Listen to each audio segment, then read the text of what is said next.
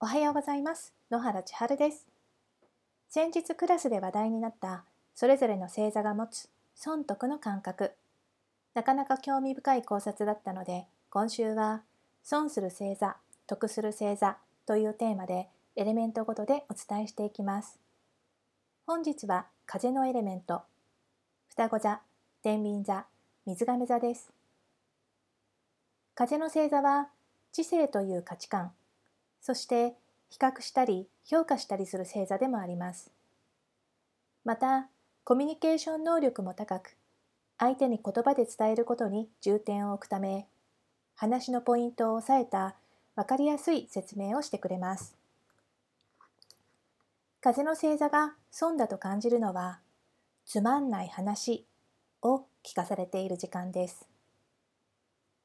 分かりきったことや自分に興味のない話、まとまりがなく意味不明の会話、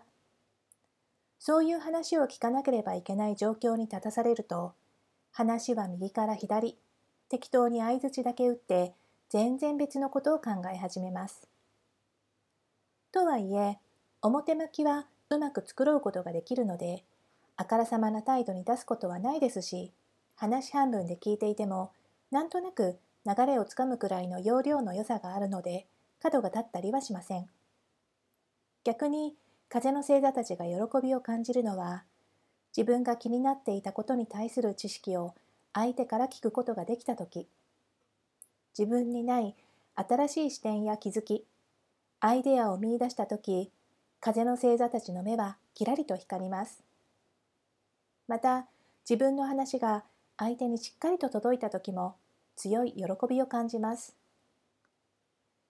地の星座とはまた違う損得の感覚がここにはありますね。明日は火のエレメント、お羊座、獅子座、いて座です。ここまで聞いてくださってありがとうございます。今日も素敵な一日を。野原千春でした。